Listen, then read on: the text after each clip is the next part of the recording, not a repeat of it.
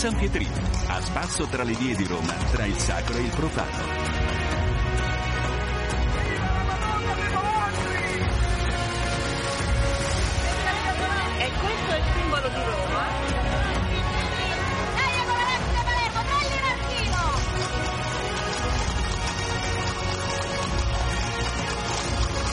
Benvenuti da Eliana Storri al San Pietrino, lo spazio dedicato a Roma. Oggi andiamo a visitare la città da un punto di vista diverso dall'usuale, attraverso la terra, la superficie e il sottosuolo.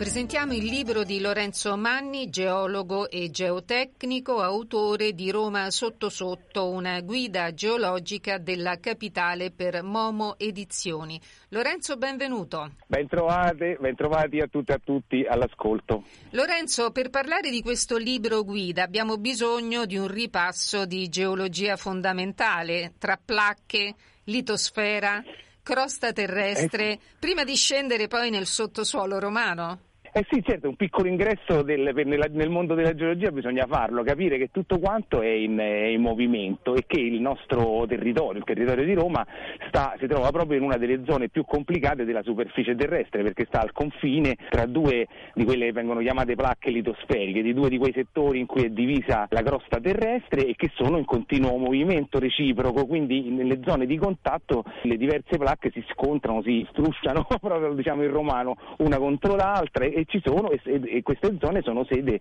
dei fenomeni più grossi geologici con cui abbiamo esperienza, quindi sia i terremoti sia i vulcani e l'Italia si trova proprio in mezzo a uno di questi margini e quindi era necessario all'inizio, di, di, prima di parlare della, della, storia geologica di Roma più recente, inquadrare questa, questo movimento terrestre su tempi e su scale diverse da quelle a cui siamo abituati. All'inizio del capitolo, dal titolo La città in fondo al mare, tu scrivi due milioni e mezzo di anni fa era in fondo al mare. Come si è arrivati esatto. a questa conclusione? La geologia si basa sull'osservazione delle, anche la ricostruzione quindi della storia geologica, sulla, sull'osservazione delle, del, dei terreni del sottosuolo o, del, o, che affiorano nelle varie zone. Due milioni e mezzo d'anni fa Roma era leggermente circa 200-300 metri più in basso di dove è ora rispetto al livello del mare e i terreni di quel fondo marino che ormai è scomparso di due milioni e mezzo di anni fa li ritroviamo in tutto il sottosuolo romano. Era un fondo marino tranquillo tranquillo, sereno e rilassato dove si depositavano strati e strati di eh, quelle che poi sono diventate argille, la creta insomma, e che proprio nella zona nota a Roma con eh, toponimi di Monte di Creta, comunque quella zona lì di Monte Mario, affiora, nel senso è, è in superficie e quelle stesse argille marine sono state utilizzate molti eh, milioni di anni dopo per costruire i mattoni e le principali costruzioni della città. Proprio intorno a Città del Vaticano i toponimi, cioè i nomi delle strade, ricordano questa attività di estrazione delle argille, via delle Fornaci, la Valle dell'Inferno c'è lì vicino, proprio perché questo fondo marino di due milioni e mezzo d'anni fa, con dentro fossili marini, conchiglie, piccoli organismi che ci ricordano l'origine, veniva utilizzato come creta, diciamo come argilla, per costruire i mattoni, tra gli altri anche quelli delle mura aureliane. E adesso sappiamo perché si chiama Via dei Monti di Creta, questa via che c'è ah, praticamente fra Aurelio e Boccea. Esatto, esatto, il motivo spesso la geologia eh, la ricostruisci eh, soprattutto in area urbana anche da dei nomi che sembrano apparentemente strani, no? che ci sia la Monte di Creta, Via delle Fornaci, addirittura lì Valle dell'Inferno. Nessun legame con l'isola greca, insomma. No, in quel caso lì no, in quel caso lì è proprio l'argilla che, che, che sì, a Roma, sì. eh, insomma non solo a Roma, viene chiamata Creta. E poi dopo il mare piano piano si è ritirato, quel mare lì, e si è formata diciamo, una zona di, cos- di, costa costiera in cui si sedimentavano quelle sabbie che costituiscono interamente il monte Mario, il monte che sta sul, il monte più alto di Roma, diciamo, che è costituito nella parte alta interamente da sabbie, dentro le quali troviamo, se uno va a guardare, un sacco di conchiglie. Troviamo eh, ostriche, pecten, conchiglie che sono tipicamente tipicamente marine e in certi punti se uno si astrae un attimo passeggiando per Monte Mario sembra di stare in riva al mare. Non possiamo non parlare del Tevere e dei fiumi scomparsi. Ah certo, adesso questo, questo, è un altro argomento, facendo un balzo in avanti un po' più di recente, la costruzione della città, che ovviamente il Tevere, il fiume Tevere è, il, è l'elemento principale no? di tutta la fondazione, di tutta l'evoluzione pure del, della presenza dell'uomo nella, nella, città, però piano piano la città si è espansa da quelle zone iniziali sopra i colli dove il, i primi romani abitavano protetti dal, sia dal, da quello che succedeva nelle zone più basse, più di fondovalle, sia anche dalle esondazioni, quindi dalle alluvioni del fiume. Piano piano la zona si è espansa ha coperto delle zone che prima erano eh, fluviali o palustri, quindi paludi, e, e, piano piano in certi casi sono state addirittura dimenticate. E quindi sotto il, il territorio romano è pieno di zone che una volta erano fiumi e che ormai sono appunto scomparsi sotto il tessuto urbano più recente. Ogni tanto purtroppo i, questi fiumi si fanno sentire perché i terreni di cui sono riempite queste vecchie antiche valli fluviali sono terreni più soffici e quindi i palazzi che eh, inavvertitamente o spesso anche in modo errato sono stati costruiti su di essi si inclinano, si, si spostano. Nel caso di molti, a Roma ce ne sono vari di casi, esempio via Giustiniano Imperatore, ma la stessa zona di Concadoro è caratterizzata da edifici che nella loro storia, pur essendo sicuri, però diciamo che hanno una certa, una certa pendenza. In alcune zone questo, questo fenomeno è stato particolarmente intenso. Lo stesso Colosseo, nella zona quella più eh, nuova, quella fatta di mattoncini, quella più meridionale, quella che guarda verso il Circo Massimo, era stato costruito originariamente su dei terreni soffici di una valle alluvionale scomparsa già all'epoca dei Romani. E infatti quella zona del Colosseo ha, ha, subito ha ceduto e ha subito, eh, per quello che sembra nuovo, cioè nel senso è nuova proprio, è, è stata ricostruita varie volte perché addirittura in occasione di un terremoto eh, nel 1300 è crollata del tutto e quindi è stato necessario ricostruirla, ricostruirla, da capo. Il motivo è proprio quello, la zona diciamo, del Colosseo più nord, quella che è uguale a quella romana, è costruita su terreni più solidi, sulle rocce vulcaniche su cui è costruita la maggior parte della città, mentre invece quella zona sud era costruita su una zona alluvionale di ex palude, addirittura c'era il lago di Nerone, che però pochi anni dopo l'avevano dimenticato e ci hanno costruito sopra il Colosseo. Lorenzo, con quale criterio hai scelto i percorsi da effettuare in questo tuo libro? Roma sotto sotto. Eh sì, perché nel libro ci sono dieci percorsi, questo lo differenzia un po' tra i libri geologici, nel senso è più volto, questo lo dico così anche autopromozione, più volto a far andare la gente, le a persone a vederla a vedere, direttamente, certo. a guardare, a scoprirla da soli la geologia, perché c'è qua e là. I percorsi sono, rispetto ai vari capitoli che raccontano vari, eh, vari momenti della storia geologica romana, sono i percorsi più accessibili dove poi è più facile incontrare quella storia, quindi è che allo stesso tempo sono anche gradevoli da, da, da vedere, la passeggiata per Monte Mario, oppure bellissima la, la biciclettata lungo la colata lavica dell'Appia Antica, che di geologico si sente più che si vede, e, sono, ci consentono di attraversarla proprio la geologia, perché uno sull'Appia Antica ci deve salire, quindi sale sopra un'antica colata di lava e prima di vederla deve pedalare, prima di vedere di che cosa è fatta deve pedalare alcuni, alcuni chilometri in cima a questa colata di lava solidificata, che poi è lo stesso tipo di lava cui, di cui sono fatti i San Pietrini, tanto per citare il nome della trasmissione. Sì, ricordo sono... fra l'altro, segnalo agli ascoltatori che le, proprio sulla copertina di Roma sotto sotto di Lorenzo Manni c'è questo bel Chiara disegno Fazzi. di Chiara Fazzi, c'è proprio un uh, San Pietrino, sta per essere forse incastonato o divelto, questo è... O divelto. Questo esatto, quella cosa lì eh, dipende da come lo eh, guardi. Eh, esatto, certo. esatto, quindi mi dicevi? E quindi noi proprio da, dalle lave del tipo quelle dell'Appia Antica o anche proprio da quelle sono stati estratti i materiali con cui sono costruiti i San Pietrini moderni, relativamente moderni, e anche quei grossi basoli si chiamano, di, comunque quei grossi blocchi di lava di cui è foderata l'Appia Antica che venivano utilizzati come pavimentazione stradale dai romani stessi. Questo perché a dimostrare che la geologia che normalmente uno considera qualcosa che sta sotto, nascosta, in realtà influenza tanto la nostra esistenza quotidiana, a partire da come pavimentiamo la strada fino alle pietre che stanno dentro i nostri edifici, soprattutto quelli più antichi, e fino all'aria, all'aria che respiriamo e al sapore dell'acqua che beviamo, insomma dipende tutto quanto da quello che c'è sotto.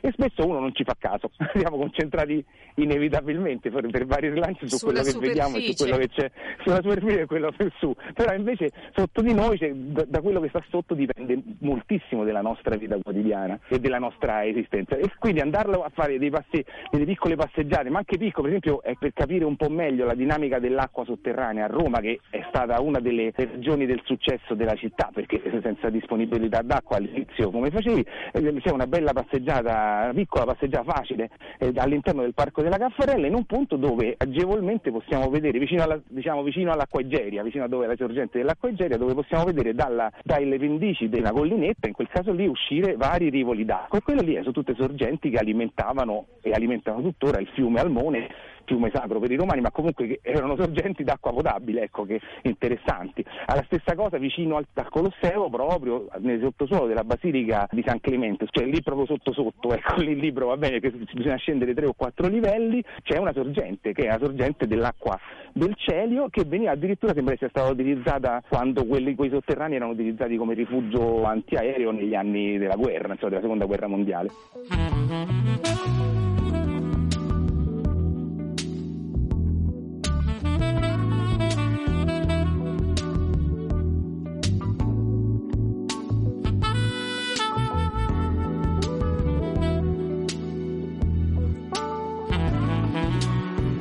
Stai ascoltando Radio Vaticana. Torniamo a parlare del sottosuolo di Roma con il geologo Lorenzo Manni. Lasciamo l'acqua e torniamo al terreno vulcanico. Roma, Lorenzo, dicevi, è stata anche la città dei vulcani. Cosa c'è di vero nell'asserzione Roma non è a rischio terremoto perché il suo sottosuolo è pressoché vuoto? Eh, poco, poco, poco. nel senso, il, di, di, vero, diremo, di, vero, c'è che il sottosuolo di Roma è la parte superficiale del sottosuolo di Roma, esattamente dove, eh, proprio dove ci sono i, dei terreni che sono i famosi tufi e le pozzolane, che sono terreni di origine vulcanica prodotti nel, nella massima parte dei casi dal vulcano dei Colli Albani, che è un vulcano che adesso è quiescente, o dal vulcano del lago di Bracciano, che si chiama Monti Sabatini. Quei tufi erano interessanti e importanti e le pozzolane anche per la costruzione della città. Quindi effettivamente nel sottosuolo di Roma, già prima delle, della, della, costruzione delle, cata, delle, prime catacombe, eh, il sottosuolo di Roma era molto sfruttato per estrarre questi materiali e quindi è pieno di reti, anche molte ancora sconosciute, di cavità sotterranee che erano le antiche cave. Poi dopo da queste si sono sviluppate anche le gallerie catacombali con lo sviluppo delle sepolture nel sottosuolo. La questione invece della sismicità è legata al fatto che siamo un po' più lontani, cioè la sismicità romana è, le- è minore delle zone diciamo, appenniniche perché siamo un po' più lontani dalle aree di, eh, geologicamente più attive che sono spostate un po' più verso il centro della catena come dimostrano dalla catena appenninica come dimostrano gli ultimi terremoti dell'ultimo decennio che purtroppo eh, si, hanno, si, sono risentiti anche a Roma. Però Roma non è stata sempre risparmiata dai terremoti in, con un grado di, di sismicità diciamo, inferiore tutto sommato minore a Roma. Di risentimenti di terremoti anche in zone prossime a Roma ci possono essere quindi è vero il presupposto di, quella, di quell'affermazione, cioè Roma sotto, sotto, è molto vuota, però questa cosa, anzi, chi ha qualche edificio costruito in, sopra per queste reti caveali, in caso di terremoto queste possono generare dei crolli e quindi è più pericoloso quell'aspetto. Non, non so bene, è una delle cose che effettivamente si dicono, eh ma sì, esatto. non è... Però in realtà, cosa... in realtà il... Prego. Vabbè, poi diventa tecnico, però in realtà i vuoti eh, con, di sotterranei con i pilastri, così in certe zone aumentano pure lo scuotimento sismico, quindi è curioso. Ecco, un po' di tranquillità. Senti Lorenzo, quando parliamo con le persone di una certa età spesso dicono una volta qua era tutta campagna, che è il titolo esatto. di un esatto. altro capitolo del tuo libro. Sì, perché quello è l'ultimo capitolo, ovviamente, quello in cui l'uomo diventa un, un, fattore determinante nella trasformazione anche del paesaggio romano. E perché in quel capitolo ci sono vari, no? cioè, tutta la zona delle, de, della trasformazione dei fiumi scomparsi, della, dell'accumulo dei terreni di riporto. Veramente l'uomo piano piano ha modificato completamente, il, completamente ha modificato drasticamente il paesaggio della, della sua campagna e quindi questa, questa idea di, di, di ripercorrere questo una volta era tutta campagna che nel caso di Roma, eh, tra l'altro si vede no? perché Roma ha questa, questa, caratteristica che la campagna arriva fino al centro in qualche punto, quindi ci consente di capire come era prima in qualche zona, mentre invece altre città europee hanno spianato tutto e non riesci a ricostruire il paesaggio precedente. E quindi sì, quel, quel capitolo lì riguarda molto di più di altri le interazioni tra l'ambiente geologico e lo sviluppo umano, quindi la, la, appunto le cave per l'estrazione dei materiali, allo stesso tempo la, la cancellazione dei dislivelli originari, accumulando grosse quantità di terreni di riporto. In alcune zone di Roma i terreni di riporto raggiungono delle, delle quantità enormi, a Piazza Barberini anche addirittura quasi 20 metri, ma lo stesso quartiere San Lorenzo in certi punti ci sono 14 metri, che sono tantissimi, eh, un palazzo di 5 anni di terreni di riporto che erano stati messi lì a coprire degli scavi antecedenti, magari legati all'estrazione di, di materiali dalle cave. Ricordare la campagna eh, perché effettivamente la trasformazione poi è avvenuta in breve tempo, in, in qualche secolo, non, non in tantissimo. Ricordiamo che in questa guida, oltre ai suggerimenti di percorsi a piedi, da fare a piedi oppure in bici, ci sono dei QR code per visionare carte e mappe. Eh, certo, beh, bene che lo ricordi perché l'abbiamo voluto inserire perché in, alcune, in un caso il QR code ci, ci permette di, nel caso Mon- dell'escursione a Montemario di visualizzare la mappa e quindi non perdersi dentro il bosco di Montemario, non è, non è facile perdersi non si sa mai. Invece in altri casi ci permette di andare a scoprire se uno vuole approfondire ad esempio la carta geologica di Roma, la carta ufficiale geologica di Roma che è stata recentemente ripubblicata a una scala più accessibile che si spiega con maggior dettaglio tutto quello che c'è nel libro e addirittura se uno vuole consente di accedere a pubblicazioni di, cioè, più dettagliate. E allo stesso modo, per esempio, c'è il QR code della carta del rischio di crolli, proprio quello che dicevamo prima, delle cavità sotterranee a Roma. Così è pure uno strumento per capire se la propria zona o se la zona in cui uno vuole, visto che è una domanda che ci fanno spesso, ma se uno deve comprare casa, come fa ad essere sicuro? Ecco, per esempio, alcuni strumenti tipo quella carta, che è la carta del rischio di crollo di cavità nel territorio di Roma, ci, ci consente di capire se, se stiamo andando in un quartiere un po' pericoloso da quel punto di vista. Per concludere questo viaggio, Lorenzo, cosa offre in più la geologia per capire i luoghi in cui viviamo? Non da tecnici, ovviamente, noi che giriamo non... la città. Non da tecnici, intanto la geologia ci permette di offrire, ci offre proprio uno sguardo diverso a tutto il territorio in cui viviamo. Noi da, da non tecnici uno tendenzialmente non è portato tanto a, per esempio a guardare la forma del territorio e la forma del territorio dipende nella maggior parte delle volte dei casi dalla, dalla, da quello che c'è sotto, da come è fatto. In più ci consente di camminare la città tenendo presente anche la storia precedente alla presenza umana o addirittura di scoprire dove i primi uomini uomini hanno vissuto e quindi i nostri progenitori in che ambiente vivevano e che, come hanno fatto a resistere fino a portarci a noi. Quindi la geologia completa, completa il quadro. In più rispetto a quello che dicevamo delle costruzioni e del, de, di, quanto di, quanto il sottosuolo influenza la nostra vita quotidiana, anche essere più coscienti di altri aspetti, ad esempio all'interno delle rocce vulcaniche c'è un gas pericoloso che si chiama radon e se ne parla un pochino nel libro e quindi uno è pure più cosciente dei rischi geologici legati al territorio da non tecnico. E, e, l'ultima cosa è che tenere in considerazione la geologia ci permette di pensare allo sviluppo della città per chi poi eh, si trova magari a, a dover eh, a valutare un progetto di trasformazione del proprio quartiere che tenga conto anche degli aspetti legati ai rischi e alle pericolosità geologiche. Quindi è uno sguardo che completa molto la, lo sguardo che abbiamo sul, sul, mondo. Io me ne accorgo quando vado in giro con gli amici che ci accorgiamo di avere uno sguardo diverso sulle cose e loro so, sopportano le mie soste soste improvvise per fargli vedere una scarpata fluviale. È una guida d'eccezione sei? sì, non lo so, altre varie definizioni mi hanno dato, comunque diciamo che sono una guida d'eccezione. Dicevo che passeggiare con uno che ti fa fermare a guardare cose che magari per te esatto. non hanno senso può essere un valore aggiunto, ma certe volte ci sono altri termini, vabbè uno scherzo. Allora, Lorenzo Manni, Roma sotto sotto, una guida geologica della capitale, Momo Edizioni, progetto grafico di Gianmarco Mecozzi e con un bel disegno di un San Pietrino a cura, in copertina a cura di Chiara Fazzi. Lorenzo, grazie per essere stato con noi e buone passeggiate. Grazie, grazie a voi per l'ospitalità, è gradevole e grazie a tutti e a tutte le ascoltatrici e gli ascoltatori. Era il geologo Lorenzo Manni, autore della guida Roma sotto sotto per Momo Edizioni. E termina qui il San Pietrino. Buon ascolto con i programmi del canale italiano della Radio Vaticana da parte di Eliana Storri.